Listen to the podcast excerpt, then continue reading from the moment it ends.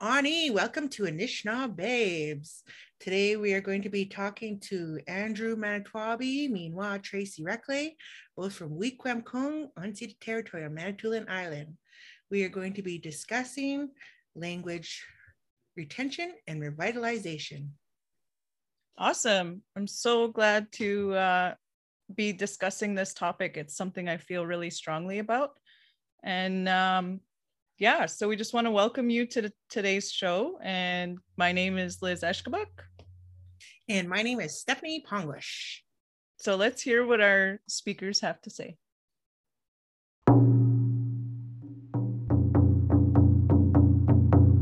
We are here,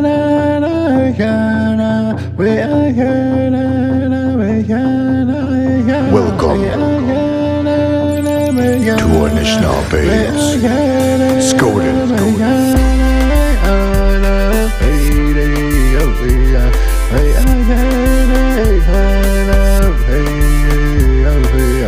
Manda kwe wakanishna babes Manda kwe wakanishna babes Ayo, ayo.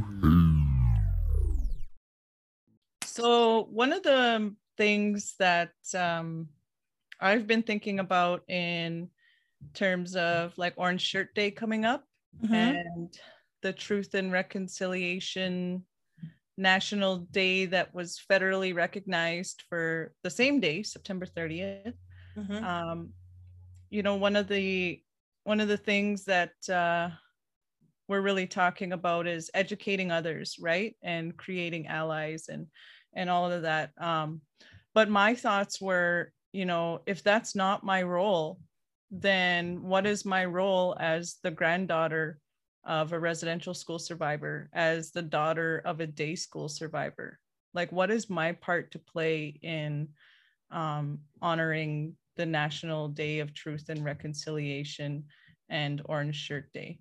And um, one of the pictures I came across on Facebook um, that I actually shared to my own as well talks about that and really just kind of um, opened my my eyes and opened my mind and really just kind of gave the idea for um, this podcast today.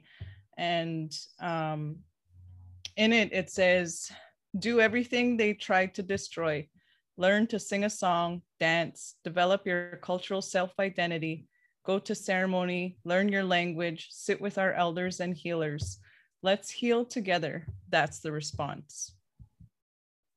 And so I really wanted to focus on learning our language and because some that's something I feel really strongly about. Mm-hmm. And um, I feel like that's a small part that I can play in honoring, you know, my legacy as being the granddaughter of a residential school survivor and the daughter of a you know day school survivors mm-hmm. um, is working towards um, learning our language and and just seeing where we're at right? Because i i have no idea where we're at in terms of um, language revitalization and language preservation. And so that's why i invited um, andrew manitowabi and tracy cleland to join us tonight. So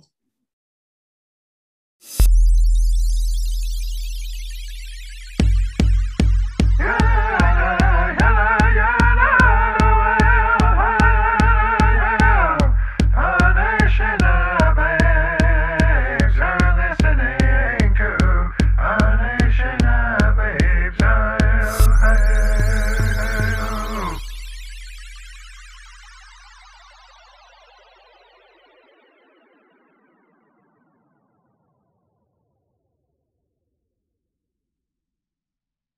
Ari adla min dove dis cause from from dodgeball. Um, Nistabe when Ejimon Deng. I think I'm pronouncing that right. Uh, Nistabe and program manager Nadal. Uh, um, Nistabe when Emijon Deng. Uh, Nadal. Um, one P week Um, so uh, my name is Andrew Manitowabi. I'm the Nishaman program manager um, for Wequemkong. Um, I've been in that position since November of 2010. Uh, it's now September 2021, so it's just a little under two years. So right, Don's gone. Okay. All So- right. One of the questions we had for you, um, just some things that we had discussed prior um, to this podcast recording, um, was just do you have stats on the current amount of language speakers in Wequemcong? Um, there's been some like um prelim- pre- uh, preliminary stats, I guess, given. Um, I know some one of our elders had actually taken it upon herself, and that'd be Phyllis Williams, going around in the community, um, and actually um finding out, kind of doing like environmental scanning of Wequemcong, and she guesstimated, I guess she did do a lot of, I know she did put a lot of time and effort into it. Um, and there, she said there was about 450 speakers left. Um, of those 450 speakers, not all of them want to be involved with passing on the language to the next generation. So, um, and some of them are too old to actually even participate. A lot of them are like um, like shut-ins, I guess. I don't know if that's the correct term, but like they don't get out too often. That's basically what I'm saying. Um, so of that, I would roughly say like maybe there's maybe 200, 150 to 200 um elders left in the community that like are actually willing and to put in time and effort to pass it on to the next generation. So that's that's my guess anyways with with what's been done in the community. But I know they did StatsCan was around um in June. Um I was actually I was actually doing stats for StatsCan um out in South Bay and stuff. But um um they just um so I'd like to see some of those stats from what they what they came up with too. So hopefully Yeah. um, there's some some from them as well. But so that's that's my best guess right now. Okay, and do you know about and do you know about their approximate age range? The age range is actually probably like 55 and over. So I know there's a few outliers. So there's some people that are younger, like uh, Cindy Wamagwas would be one who's younger than that age range who does speak fluently. But yeah, for the most part, it's all people 55 and over. So, according to the StatsCan website, um, in 2017, the First Nations populations have life expectancies at 73 to 74 years for men and Mhm. 78 to 80 years for women. Mhm. Um, so, with that, that means we have roughly 20 years to save the language. I would probably say that's incorrect. I would actually say the majority of those speakers are 55 and over, but probably the majority of those speakers are probably like 65 and over. So that's even that's even less time. So I would say there's probably like an actual useful time for us to like save the language. I would say it's probably like closer to 10 to 15 years left of us actually able be, being able to do something to you know, create programs, create um, language nests um, left. Yeah, so there's probably only about that much time left. So it's pretty dire. What kind of initiatives are being uh, done in Wiki right now? Um, right now, um, for my program, uh, we just finished our project, um, which was the Namwin, and that was an online um, language portal. So shout out to Namwin, N A N um, A A M W I N dot C A, and it's comprehensive language portal. Um, and you could just search words up. Um, it's like kind of in that beta phase right now, so there is some kinks to be worked out. But we're really trying to push the project. We haven't done an official launch yet, but that that'll be upcoming soon, like um, probably later on this month. Because um, as you both know, or well, I, well for I guess the people I don't know who your listeners are, but in Wequemcong there was an outbreak um, for the month of August. We were actually supposed to launch it at the end of July, but um, that didn't end up happening. So um, yeah, but that'll be happening soon. But Nanawin is um comprehensive language portal, and we do uh, different multimedia on there, like videos, um, cartoons. Um, in my department, we have an animation specialist who actually creates cartoons, short short cartoons, in the language.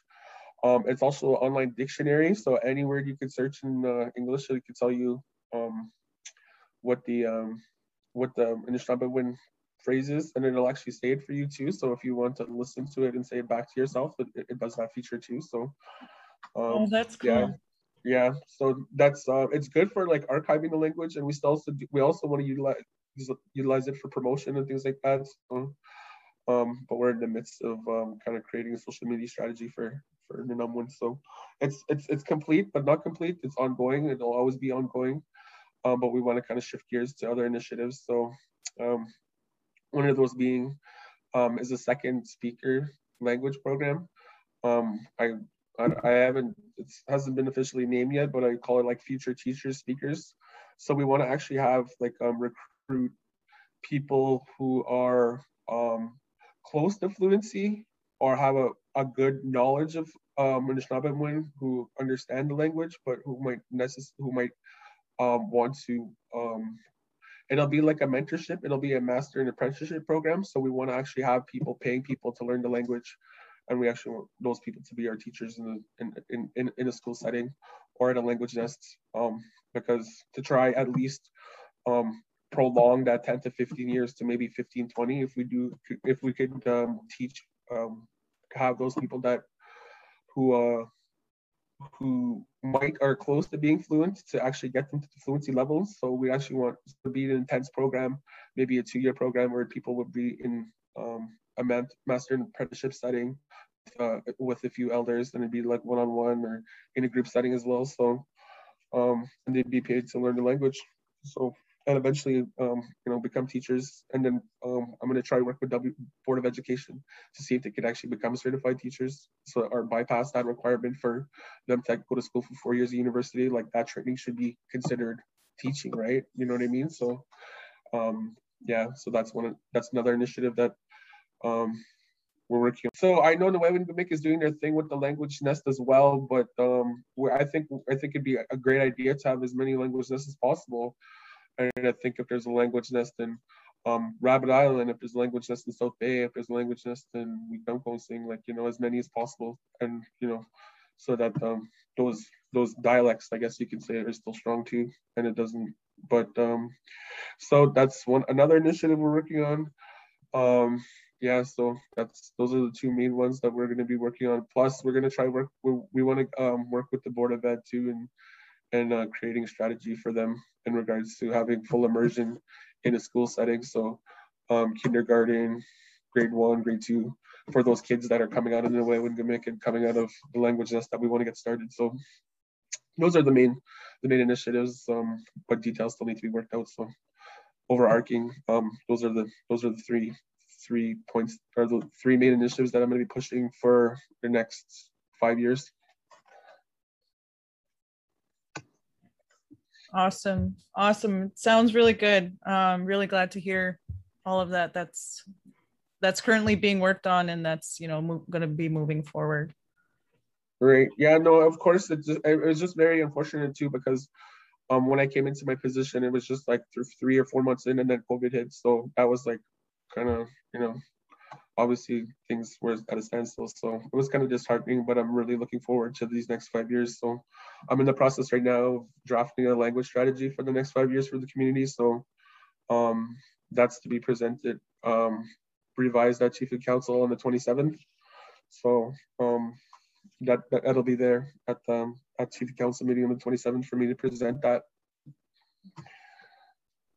What are some ways that families can help with language retention at home?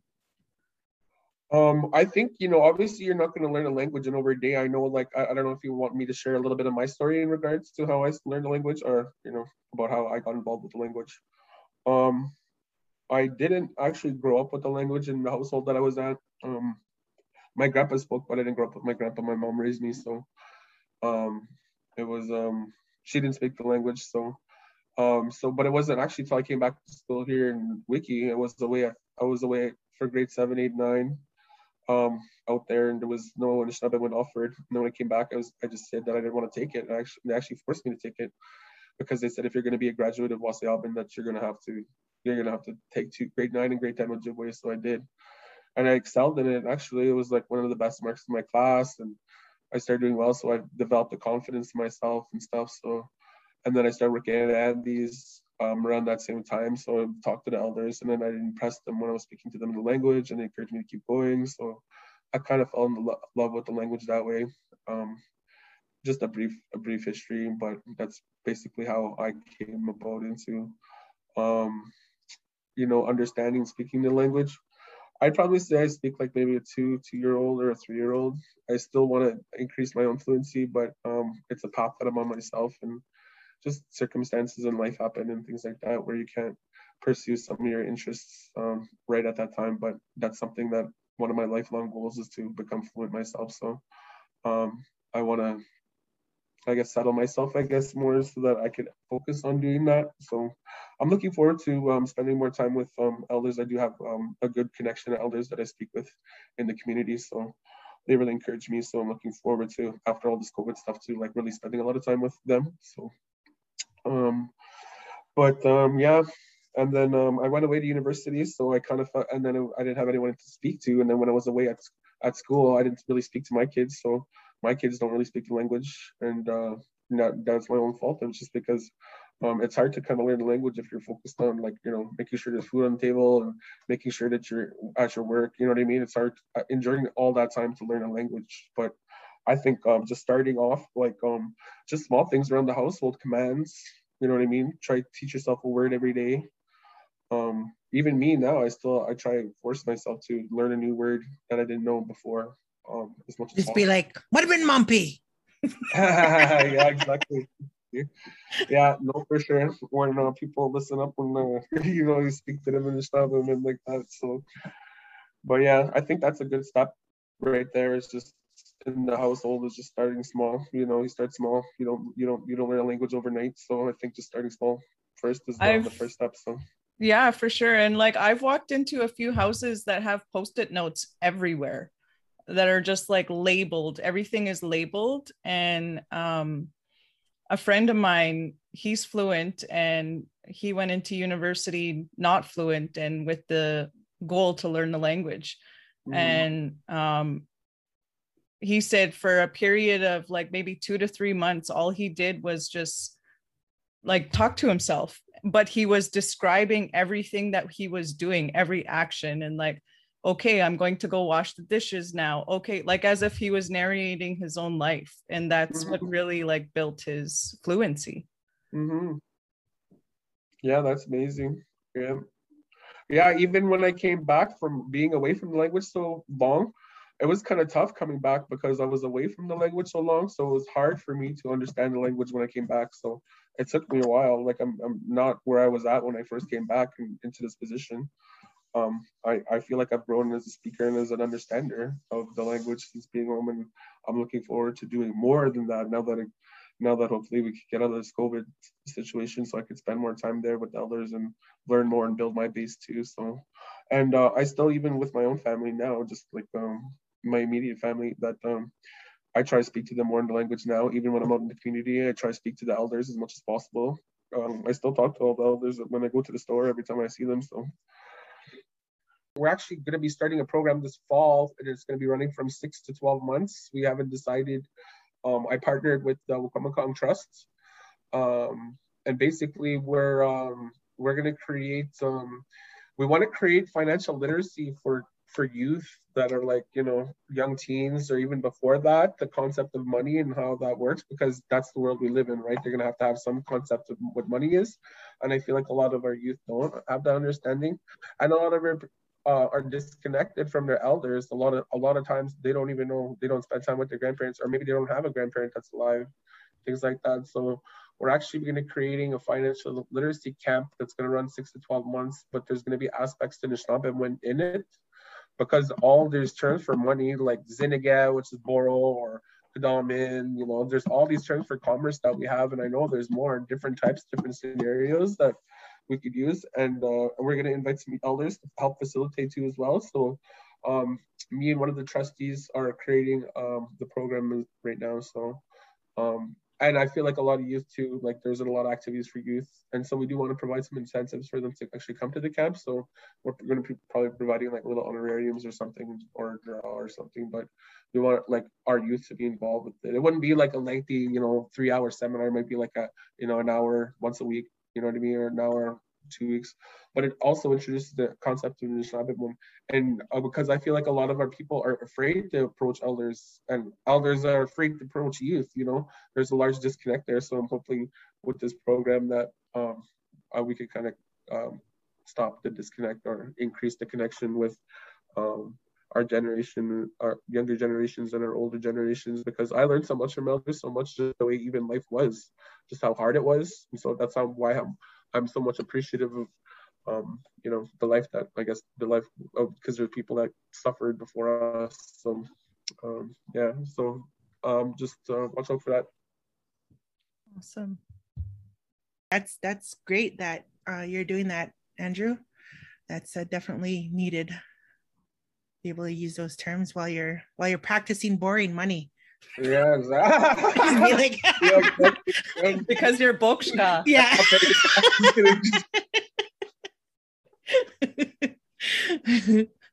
oh man, when I was like, when, you, when you talk about when you talk about that, like it's so funny because like um I always remember it snani bana, like because it's just always so expensive. My dad would be like that, real cheap, snani bana, it'd be like, you know, 70 cents or something. when I was in uh, grade six at Pontiac, I remember Barb came in and she was telling all of us, she was like, okay, when you guys go home tonight, I want to hear, I want to hear a saying you hear at home all the time and then come back tomorrow and tell us. And so I Oh was really, God, I was real excited. I was like, I was like, Nintam, Nintam. And then she's like, no, Stephanie. And I was like, Kakshigego Junyan Dazin. and now you gotta take that, Andrew, and use that for your money turn. Yeah. yeah, basically. I don't have any money. Yeah, I don't have any money. You know what? I think we've all heard that because that's all you know kids would always ask for, right? I need some money. Can I have a dollar? yep. So funny. Well, Chimigwech for sharing with us. Um, Mm-hmm. I really appreciate hearing from you and uh, that you were able to join us tonight. Um, I'd like to switch gears and have uh, Tracy introduce herself here and then uh, just talk about the work that she's doing in the community as well. Hey,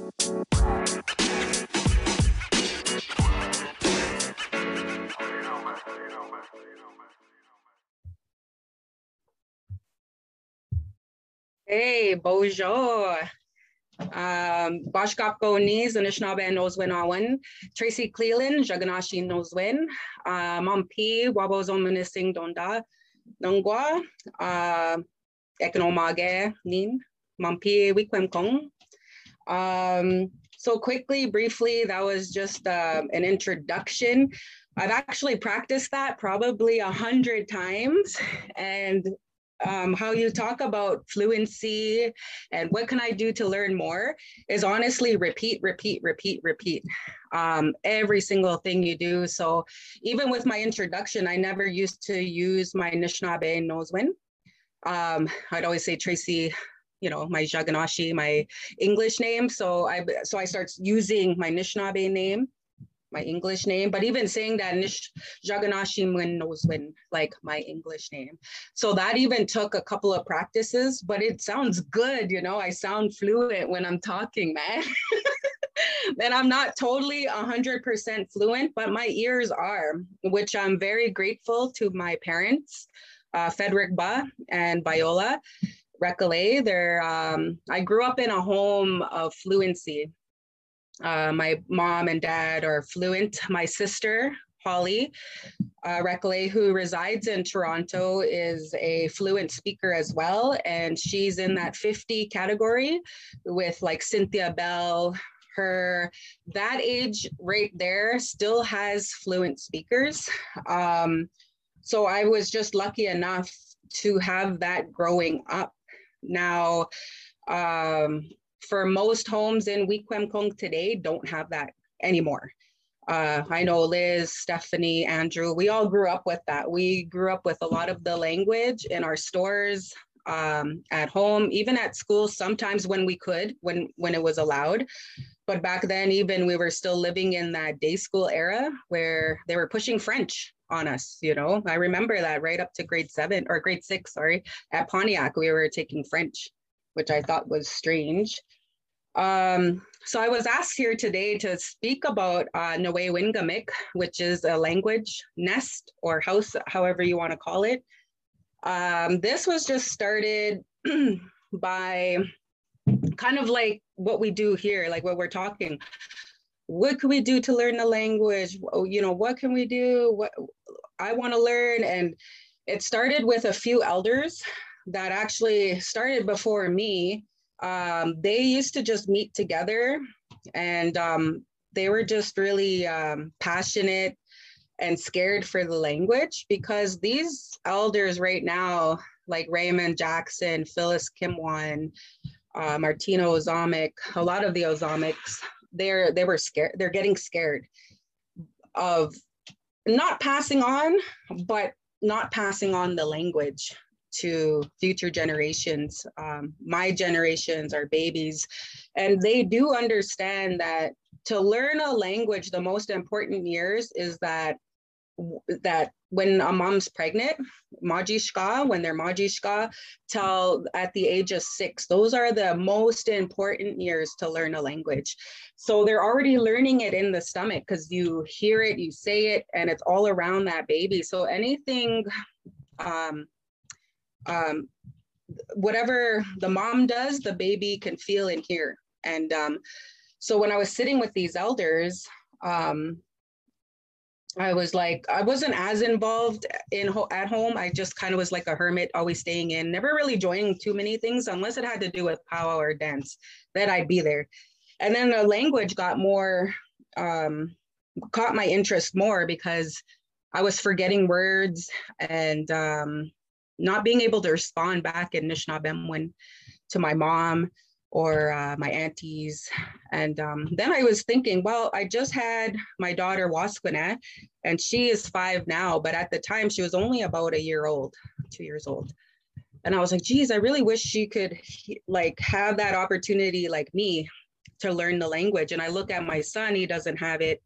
Then, but my girls catch on really quick on any type of word in Nishnabemwin kids can just grasp onto it so when we started meeting with the elders, when I got invited to a meeting, and they just were meeting outside, wherever, you know, the ballpark, outside the band office, on a picnic table, you know, wherever they met, they met.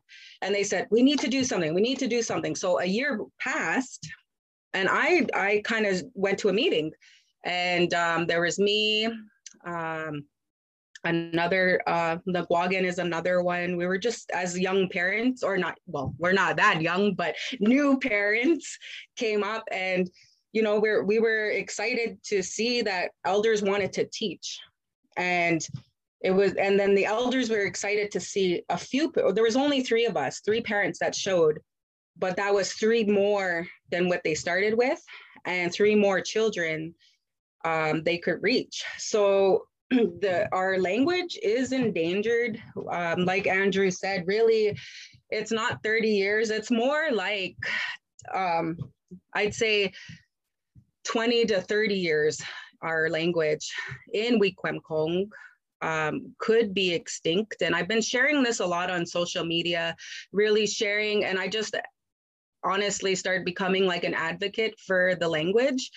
Um, just by i don't know it just caught me and i went back to school to become a teacher and then i seen a language program and i said i was too scared i was scared to do it so the interview was in Nishnabemwin and so when i did it i was at, uh, well, i was surprised that i was able to answer and understand and then this lady was like right on like that was really good you know and i was like surprised.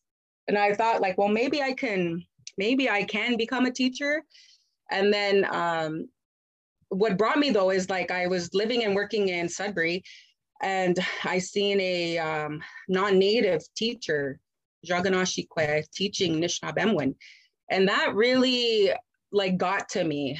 And I was like, but she was um, for Bojo, she was saying bozo, you know, like so then I was like, oh, I'm correcting her, but then then I was kind of almost getting mad, but then I didn't want to be mad. and then I'm like, oh my God, you know, I'm not fluent, 100% fluent, but I know I can teach the language um, better than the bozo. No, just kidding. No. but I, I, knew I could at least teach the, um, the basics of Nishnabemwin. You know, I know all the numbers, days, weather, things like that. And I was like, well, I'd rather have that for children than, you know, someone not, you know, it, it would be like me trying to teach Italian or something. And I have nothing, I don't know anything about it.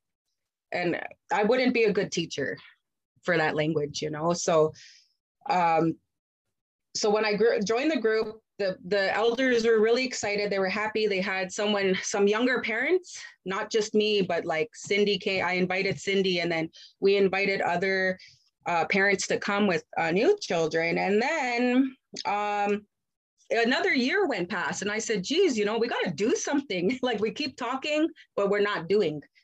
So we just started meeting at the ballpark. We started um, meeting at uh, Nabwachwe, which is just uh, a little space in um, the mini mall here in Wikwemkong.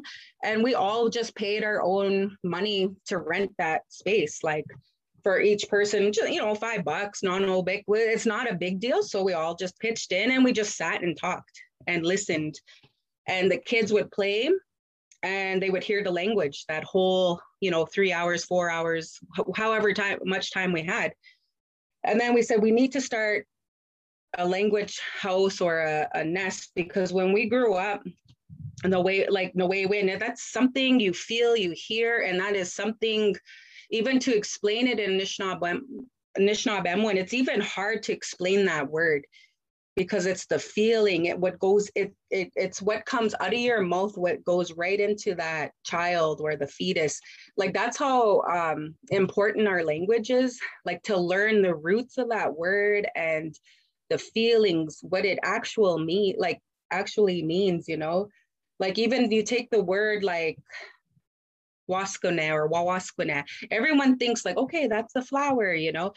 It is, but that's describing that. But actually, you know, when you think about the word, it's actually what that flower, um, h- how that flower makes you feel. That you know, when you look at a flower, makes you feel happy and and there's all these feelings that go into that word. It's just so important to learn. And you know, when you sit with Brian Peltier, he can Stanley Peltier. These people can really break down these words to really get you to understand these words. So anyways, going to Nwe we came up with the name as the as a group and we're all volunteers. Like this is all community-based um, um, group of us. We just wanted to start something that we didn't have to go through policies and procedures and this and that. And you get caught up on all that Jaganashi things that we can't move forward for a lot of things.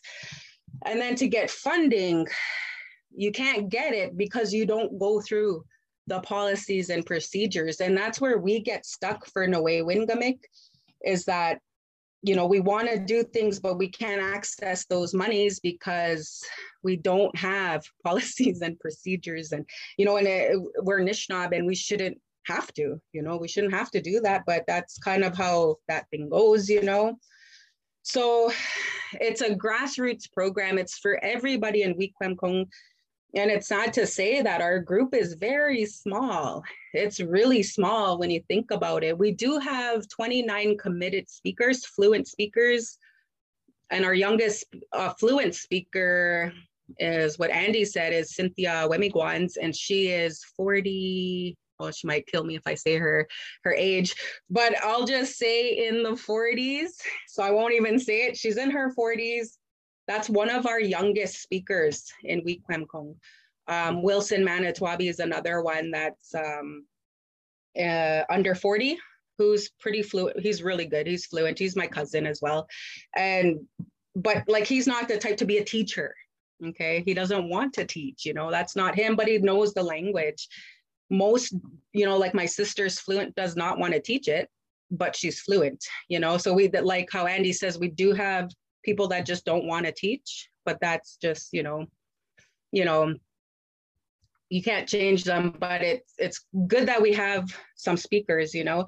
So with Phyllis, she's with our um the Way Win group, and we do we did go and start we did No Way Win did start making a list of speakers and maybe later I can forward that to you guys of all the names on and off reserve these are Wikwemikong, Wikwemikong band members on and off reserve. We have some like that live in, you know, California, you know, they're all over, but they are fluent speakers. And this is with the help of different people from all over Chamokaman King. We have a lot of speakers there. So they share back with our group the names. And at one time we were at 450, but now even just in a year, it's gone down to uh, like the 430s because we've already lost. There was one week where we lost three speakers, you know, and we'll never ever get that back ever. Their knowledge, the, their old words, you know, it's really scary, really sad. And I think this is how we got started as a group. Um, we just want to, um, a big thing with the group is just to maintain and preserve the language. They don't, they don't, our group does not like, they're, they're, the, I should say the elders do not like using the word revitalize. They don't like using that word. They like to say preserve, maintain, because they're fluent they're like, we don't have to revitalize the language because we're 100% fluent. But we do want to maintain that language and preserve our language. So they want to pass this on to our babies. So um, I just had a, a set of twins last year. So adding to the to the group, um, we um, my sons uh, their first words were Nishnabemwin. So when I took them to the doctor, they said, Do they know nine words, English words? And I said, No, they don't. But they do know nine Nishnabemwin words. And the doctor just looked at me and was shocked, but happy and, and actually pretty proud that that was the first time he's ever heard that. And he's like, Well, that's perfect. And you know like they passed but yeah. it, i thought it was pretty cool that they understood um that they they like just saying sharing that with the doctor was pretty exciting and to share it with our group our our elders. Um so we um august 24th i believe was the first day of um, the opening of Noe Wingamik. So August 24th, 2020 is when our our our house open. We actually went with a uh, band member. She actually is working in um, um, in. So she had her house open for rent, really, and it just everything just seemed to work out. We found a house to start a language nest, and she was willing to rent it. And we had a group of people that were willing to volunteer and fundraise money to pay the rent and we had people wanting to help apply for money and to get this going. And um, we did have Mariette Sutherland. That was a really big help. At when we first started, she wrote our. Um, she did a proposal for us, and we did end up getting money to get started, which was really exciting. So we were that whole year got to start our. You know, we were excited, and then we had Kevin um, Wasagijik come in to help. And then I, and then shortly after, I believe uh, Andrew got hired, and then we had more to add to the team, and then we had just a lot more people coming and coming, and oh, they just got really exciting. And then, um, then for some reason, the group wanted me to be the president of Noe Wingamik. And I was really scared, but all the elders um, wanted me to, and basically just pushed me into the spot, really. That I was like, I don't even know what to do or what I'm doing, but everything is learning, you know. So I took on the role as president of Noe Wingamik. And then Cynthia Wemigwans is the vice president of Noe Wingamik. So she's our fluent speaker. Um, and then we have Nagwagan um, Eshkabuk, who is our secretary. And then we have Cynthia Ozomic, that is our, um, oh, sorry, she's our secretary, and Nagwagan's our treasure, treasurer. So we're all four parents that have young children under the ages of five. So we were all invested and we all got pushed into these spots by the elders, but that's okay. Like, okay, um, we were just trying to build something. We just don't know. We're just learning month by month, week by week, day by day. I have no background in that, you know, like that kind of stuff. I'm more of the social worker, dancer, teacher style, you know. So this is all learning. Um, there's just so much I want to share. So I'm just like just going quickly through some notes I had. Um, oh yes. Um, so yeah, so we were under 450. We could have more though, more speakers. We just got to keep that um, list going. And we only do it by word of mouth, uh, Facebook. This is how we are able to find those speakers. Because there was names that were popping up that no one knew, but this person from, you know, Cali knew or over, you know, all over Chamokaman King. And yeah, so that that's kind of neat to see too. But what's really scary is for most people, 450 sounds like a lot, which it, is, it is. But for a community of eight, 9,000 people that once used to be fluent, even just, I would say, even just 20 years ago, if that's really scary, you know, that we only have like 400 speakers left. And like what Andrew said, over 65, there's most of them are over 65 years old. Um, like I cry probably once a week when I think about or sit with my my we have one elder you know we stay in our bubbles but I do have one elder that comes to my house four to seven times a week and she sits with the boys with my kids with me and some days I'm like ah oh, you know like I'm not ready for a visitor but then I am grateful after she leaves, you know, like, oh my God, you know, like all that knowledge, all that language, all that. And she doesn't speak English when she's here. It's all Anishinaabe. Mm-hmm. Awesome. And then, you know, and that's, I'm like, I feel so rich with that. Like I'm lucky. Um, not everyone gets that, you know. Mm-hmm. And um, one thing I, I I learned was that, you know, to learn the language, you really have to sit with somebody and you really honestly, all it costs is your time. And I know time is precious for everybody, and everyone's so busy with jobs. And, um, you know, you just got to say what's more important. Is money important more than the language or our culture? You have to choose.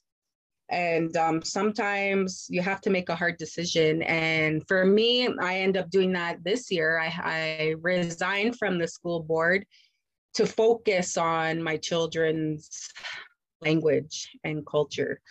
And because if I was away working all day, I and all that progress we did with um, my twins and Wasquina, I feel would be lost in the school system or at daycare. Um, they have to have that every day. You have to do it every day, and they need it. I'm really trying to fight for fluency schools like it can't be half and half. It has to be 100% fluent schools. Yeah. And um, the homes have to be 100% fluent. And I know I've, I've had a lot of negative, and it's strange that this sounds so awesome. It should be like on everyone's top list. It, it, it isn't. And I, I've gotten a lot of backlash as well. Like, well, that's not going to work. That stuff doesn't work, you know. And but when you look, and maybe you guys might have a chance once this COVID's over, um, that when you come and see the like sit in the house and see the kids playing in Nishnabemwin, you know, um, you're like, uh, like you, we only have about nine like nine children that are um, that come almost every day to the to the language house and those nine probably know more than most of our uh, adults in Wikwemkong, like our younger younger adults. And but imagine just focusing on the nine for six to ten years, just fluency. You'd have new nine new speakers. Yeah. And what if you added another 10 to that new babies being born? We'd have mm-hmm. 19. And the numbers can just triple if we just focus on just having language homes and fluent um, fluent schools, you know.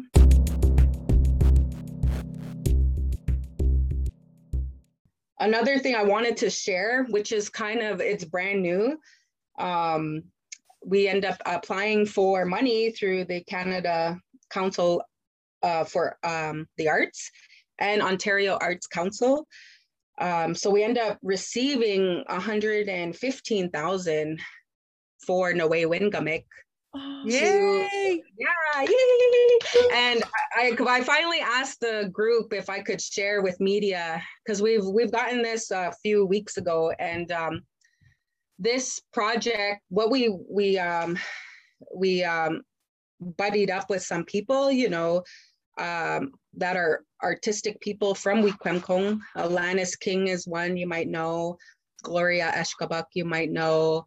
You know, we have, um, you know, there's a few from Sally Reckley, um, uh, Jeffrey, you know, Mr. Jeffrey. If you went to junior school, you would know Mr. Jeffrey. We have so many awesome, yeah, we have so many awesome people in this little artistic group. And we, the way Wingamik kind of took a different turn of, um, we did miss like some deadlines on some funding, but that's okay.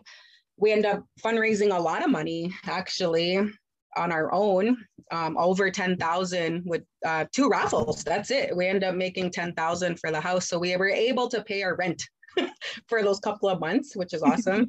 Yeah. And um, with the our um, the funding we did get, we are to cre- we are creating, and this is I would say probably um, one of a kind. I would like to say. I hope I haven't really did too much research, but I know in this area there isn't.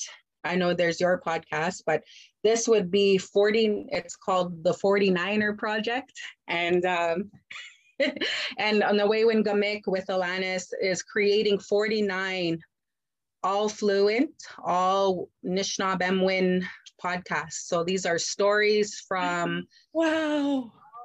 yeah, it's real. It hasn't even been out there yet because we're just, you know, getting ready. And I want to do like an article with Manitoulin and Expositor and stuff and really share our news. We're almost wrapping up. This is our last week to wrap up our stories, but this is 49 stories from um, all different type of speakers from Wikwemkong, and it's stories of maybe their childhood, stories of maybe how to make a basket or something, you know, stories about um, how they grew up, and this is all in 100% Nishnabemwin. There's no English, and because at No Way Wingamik we do we do not have the TV on, or we don't even have a TV. We took the TV out and we took the radio out, so we have no English music, no English.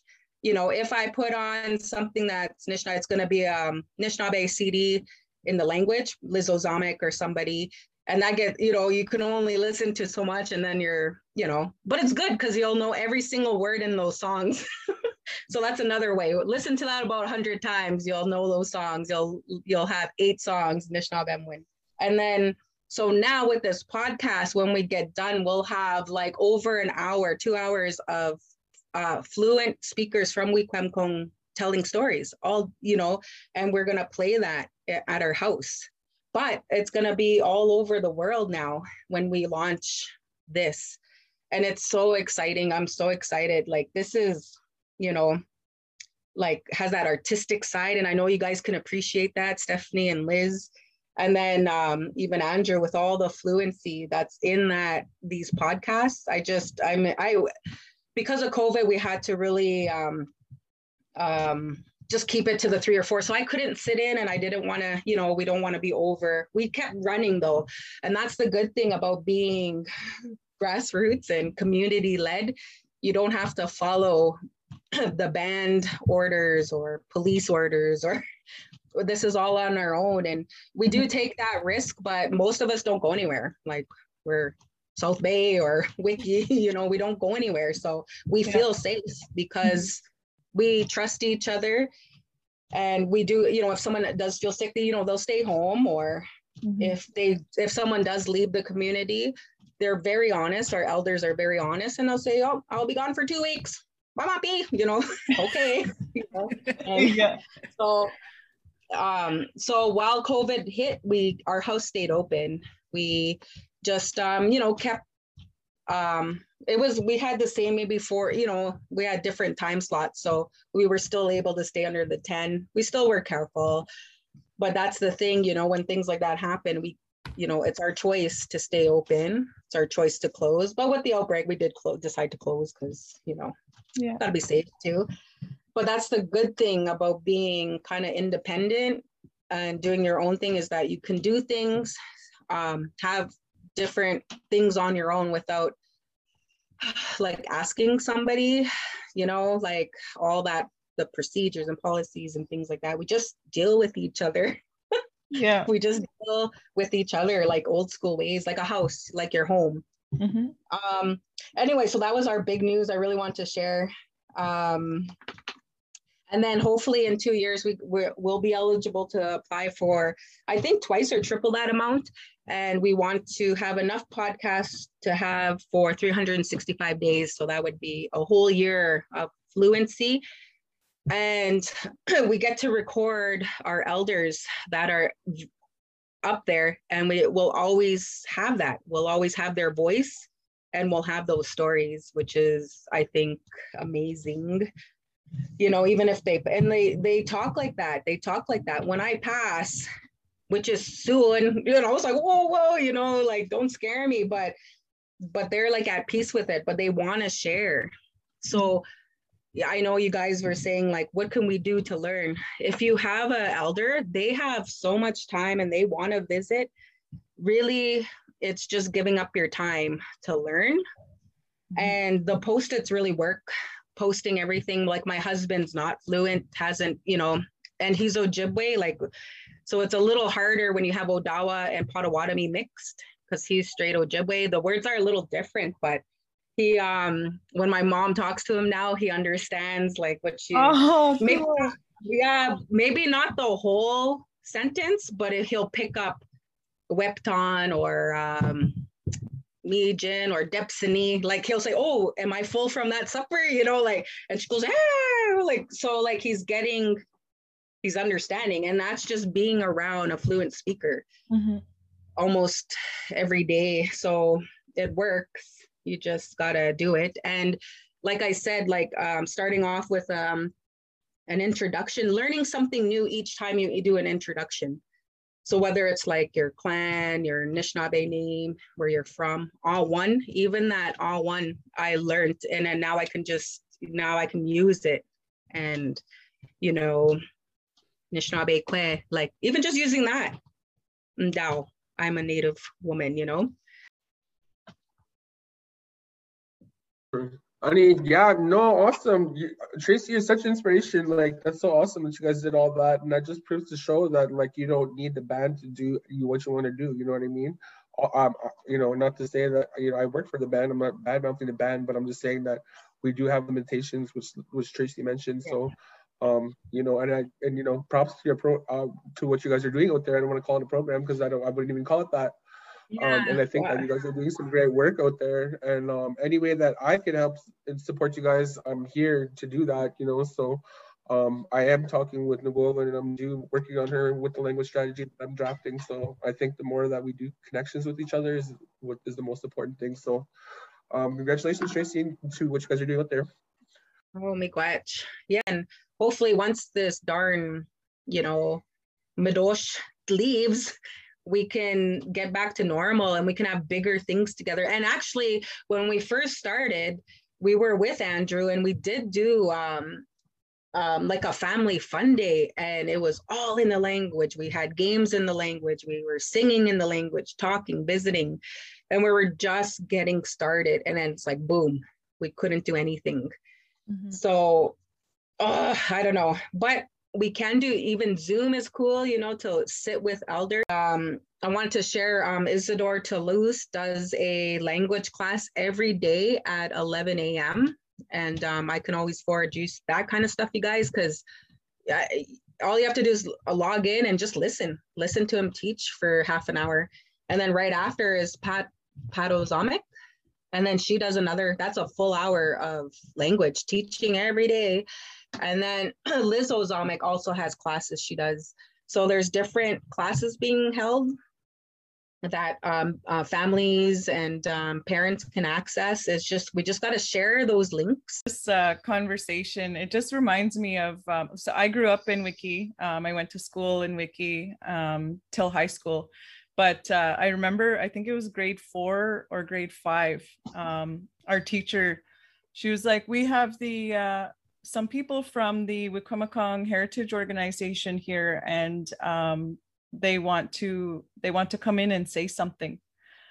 and give them your attention and so you know we're all sitting in class and and um, in walks you know one of the one of the workers from the who office and uh, starts speaking in Anishinaabe.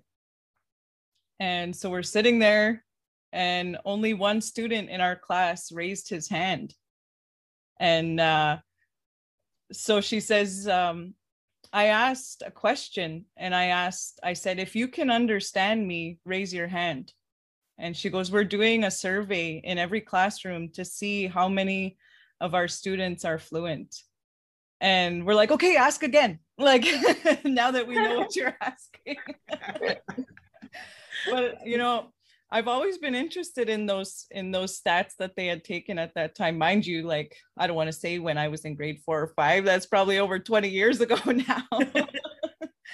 But um it was really concerning to me you know being in that class and and realizing you know and thinking that at that time that yeah um, my first language was Anishinaabe. My older cousins remember me speaking fluently. I don't remember speaking fluently. You know, in my dreams, I'm fluent. mm-hmm. But um, yeah, once I went to school, I started school in grade two. Um, then I, I I lost it. I had nobody else to talk to, and I just quit speaking. Um, so I can understand, but I can't respond. I always respond in English. Um, mm-hmm. And then even now, like I don't respond, I don't understand fully.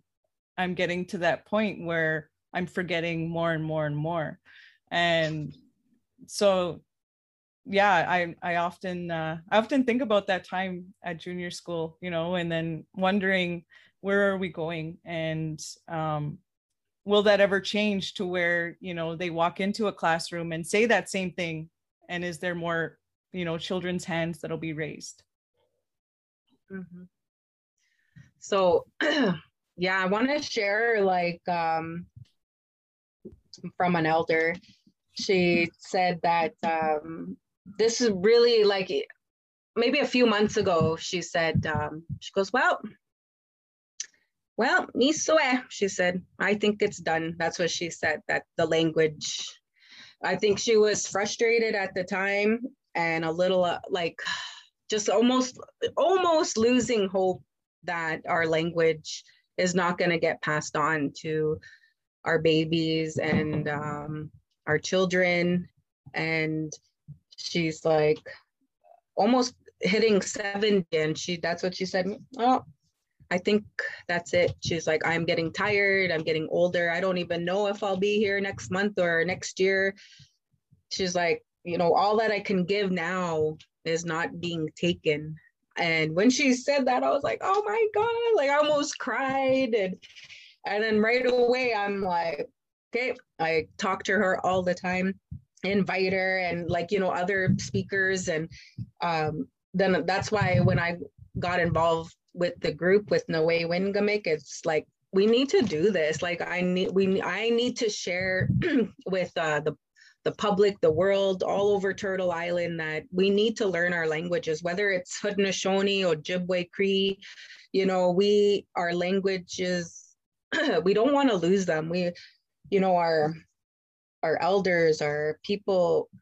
fought hard for us to keep this and most of them attended residential schools and they were they managed to hold on to that you know my parents my grandparents my you know and i'm like so what are what do we got to do you know? We need to we also have to be accountable to to learn the language you know and um you know and you know everyone says well and i had someone say to me oh you're crazy. We have the language here and i said we have them in our house that's what she said and i said yeah in your house but not the 10 houses down the street or the the hundred houses in town, they don't have the language. So, you know, like I think they, because I, I feel like they they know it, they have it, but when you look at the rest of the community, they don't have it. And that's why we when we start talking about the language house, this way, if you don't have the house, you can come to a house where you'll have guaranteed two fluent speakers. At Nuu-win-gimik, you know, we have it from nine to 12, we have two fluent speakers. Then 12 to three, we have a new pair. And then from, then there's a little break. And then from five to eight, we have new speakers and there's two speakers at all time because you have to have conversation you can't just have one person and one person not speaking you have to have two to hear it to learn it. Mm-hmm. and um, so that's how we started. And you know and this is all volunteer you know these elders are volunteering their time. The parents are coming on their own time. Um, you know so we, a lot of the stuff we do is on uh, based on donations or fundraising with our group. So um, we did get lucky with the one funding before and then with the arts council but this is the arts council that's going to be for everybody though you know anybody and everybody can hear this which is exciting. Speaking of donations but, tracy uh, how can uh how can people support uh Nuu-win-gimik if they want to um, support financially or or um food or anything like that? Just put it in his hand here just put up your EMT.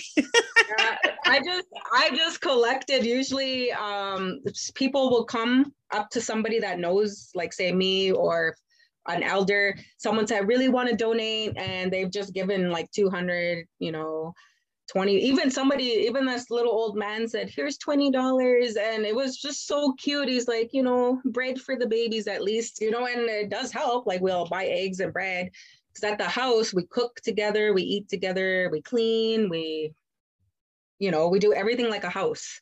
So you know so that money went towards food and um, all our stuff that we have there.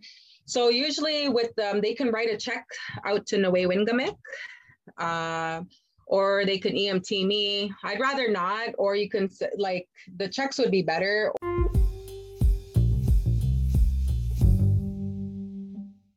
So I feel like Anishinaabemowin, our language is really the key to unlocking our worldview and how how we understand the world and all of creation and um, our place as spiritual beings um, within Shkakamekwe, within Mother Earth, and um, how who we are, right? It's it's really the core of who we are as Anishinaabe people, as Indigenous people. Um, and um, we all know, I don't know if you can see it, this this meme yes. right here. So I'm just going to read it out.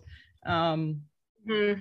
It was the 1983 First Ministers Conference, and it was Pierre Elliott Trudeau who said, if you no longer speak your language and no longer practice your culture, then you have no right to demand Aboriginal rights from us because you are assimilated with the ruling power. And I don't want to be assimilated. I don't want my children to be assimilated. I don't want to. I want to learn my language. I want to speak my language. I want to practice my culture. And I don't want it to be an empty practice right? I don't want to do ceremony without the language and have it become just this act, you know? And I feel like when we lose when we lose sight of that, then we just really lose sight of the value of the language and all that it holds for us. And yeah, so I, I yeah. No, you're you're 100% right you're 100% right. Whenever you whenever you uh, look at some of the words or some of the way we say things there's a different completely different meaning than how it's said in english. And i think that that's one of the things that i find a little troubling when when someone that doesn't know Anishinaabe is trying to teach Anishinaabe because sometimes it's taught in a Western worldview as opposed to Anishinaabe worldview and I find that that's kind of something that another thing that we're struggling with. Um, sorry, uh, Andrew, on there. Uh, Miwa, um, yeah, Anishinaabemowin is so descriptive. Um, there's words for every every action, every uh every change of the colors, of the trees. Um, when I spent time at my camp like a few weeks ago, I would just swim for like an hour, just watching nature and things like that, and uh, wondering like how would they wonder how that would be said. The description at that time of the way the clouds were or you know the way the sun was setting that day or setting that evening there was there's words for that and i know there is. So um yeah it's such a descriptive language and you do when you start learning the language you do look at the world very very differently. And uh, even though i just have a taste of that i'm just really want to taste more. So you know i i so i know what you mean um liz or Shens, so um thanks for sharing though that was another reason why I went to become a teacher was that um, I like wasn't allowed to teach, say in Sudbury, okay, because I wasn't a teacher, but I couldn't, I just couldn't stand seeing a non-native go and teach Anishinaabemowin, just like what you said, Steph. Like, and I said, so I had that, oh, like, I was like, okay, I'm gonna do something brave here and just go for it and try and I just did it, like knowing that I'm not totally fluent, but I had so much um, people backing me up. You know, my neighbors, Cottney, and you know, even Lorraine next door. They were just do it, do it. Because how are you gonna learn, and how are children gonna have someone to help teach, you know, or learn? And so I did it, and um, I'm happy I did it. And I end up going to the schools and um, you know doing what I can. But then I doing that um, I, I knew that wasn't enough either. Like teaching 20, like if I had a 30 minute class, I honestly, after you get the kids wind down, ready to learn, and then lined up to go to the next class, re, in that 30 minutes, you only really get 15, 20 minutes to teach. So that 30 turns to 20 and if you're having a bad day with kids you know like they're not listening then you have a shorter time. And you can't and we have um, speakers at Noe Wingamik that have been teachers for most of their lives. And they even said you'll never learn the language in 20 30 minutes a day. You'll never never. She's like in all though our one teacher said and that whole time of me teaching not one student has come out of the schools fluent. And by the time they went to high school, they were retaught colors, months, years, uh, emotions, all that, because they already forgot what they learned from grade ones to eight. And then that summer break, they for you know you have to start all over. So it was repeating everything every year for eight ten years and they do not remember. They are not fluent. And so now my next venture is just really promoting and trying to get fluent um, schools for our children because my kids have to go to school now. And um, and I like they they are starting this year, but when I asked the school if it would be 100% fluency, I was told that it was up to the kids which I thought was like, well, what does that mean? You know, does that mean if the kids don't want to speak in Anishinaabe they don't have to? Or, you know, like I was like kind of shocked like with that response. And I said, to me, if it's a fluent class, it should be 100% Anishinaabe you know. But I don't know what's going to happen. We'll see once my girl starts. And I hope, I'm praying, because we do have some really good teachers. I'm not going to say we don't we just need that all like we need it hours. We need it like most of your day needs to be Anishinaabe So that's kind of like my next venture, I hope. And I took a jump and up and quit my job just to keep my boys, you know, into the like where they are right now. They're a year old. And if I feel like if I stop now, all of what I did for that year will be gone you know and if i put them into a, a the even our our little daycare here it's english so i know they'll they'll lose it because all day they'll get english instead of Anishinaabe so i really want to keep the Waywin going and more language houses um so even like in sudbury you know they can create a language house you know I know they can. Um, just got to do it. You got to have the people volunteer, and we just got to, we just got to do it. You just got to, no more talking, just do it. You know. I uh, I did a, a beading class over here in Toronto one time, and uh, there was a couple of speakers. Um, my uncle Albert Owl, and there was a young guy there. I can't remember his name. There was a woman there, and I can't remember her name either. Gosh. Anyways, so we were sitting there um, beading, and while we were beading, they were they were writing, you know, the terms of how to be, you know, um, how to thread the needle, you know, um, how to pierce through leather, everything that was like everything that we needed to say to each other.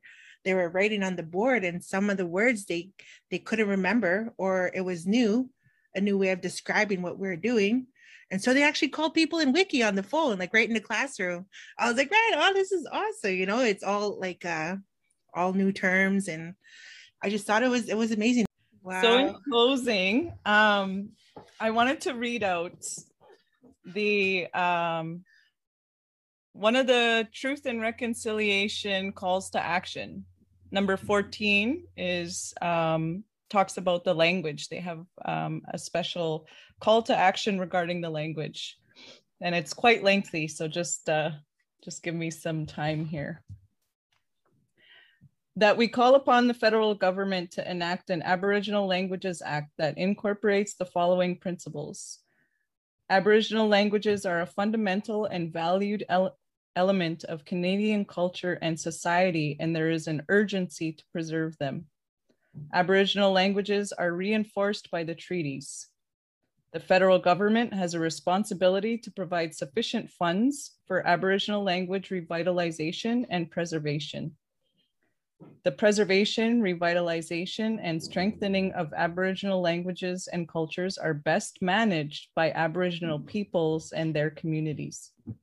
Funding for Aboriginal language initiatives must reflect the diversity of Aboriginal languages so just with that, I feel like Wikwemkong, Andrew Mantuabi, Tracy Cleland, all of the work that you're doing clearly reflects that. And I just want to say a big miigwech to the both of you for sharing with us tonight and you know for for laughing and for crying and you know for advocating for um advocating for our Anishinaabemowin. So, mm-hmm. Chimigwech. Chimigwech. Chimigwech. Up to Migwech ka bazindo and Migwech ka bochweb Um, you know, or think ka bochweb ying means thanks for you know Migwech for us all visiting. So. Yeah. So, um, yeah, I, I was told to even just to learn a word a day, but say pick one word and use it all day as much as you can with anybody whether you know and even if someone's just starting off even just saying ani bonjour you know or or um, I had this little girl next door. She'd always say, "Say, oh, bonjour." She's like, "Oh, ani, ani shnagegi." And I was like, "Where did that come from?" And she goes, "I don't know. That's all I know." when when I was so at cool. when I was at uh, IKEA, I was in the line to get in, and then the IKEA guy gives me something. I was like, oh, miigwech. And my friend's like, would you say miigwech? He can't understand you. I was like, well, he's gonna learn. yeah. And the thing is, like, try and be uh, it's like you have to be brave. Um, even here um, in Wiki, I do my best to speak as much as I can. And even if I'm choppy, they'll help me um, you know, with the word. So even like, you know, with Jimmy at the gas station, he's 100% fluent. He knows that old school Anishinaabe too. So even just going to the gas station, um, I asked my mom, okay, how do you say fill it up again? How do you say fill, fill it up again? And instead of just saying Nishtana or Simdana, you know, I then uh, finally, because I, I wanted to learn that word. So uh, Moshkanabish, you know, you know, Moshkanabish. Yeah and you don't want to say moshkane, you know, like that's filled, but you have to, that's why learning those words are so important. Moshkanabish is like filling that all up, like fill my car up, you know, so, and he just looks at you. He just, he's so happy when he hears the language, eh? even with Wes now, just saying ani, bojo, or you know, and also uh, one more I would like to share is like, you know, if someone says, oh, how are you? You know, and not just Nishin, because uh, my elders like, you're not good every day. You're not good every day.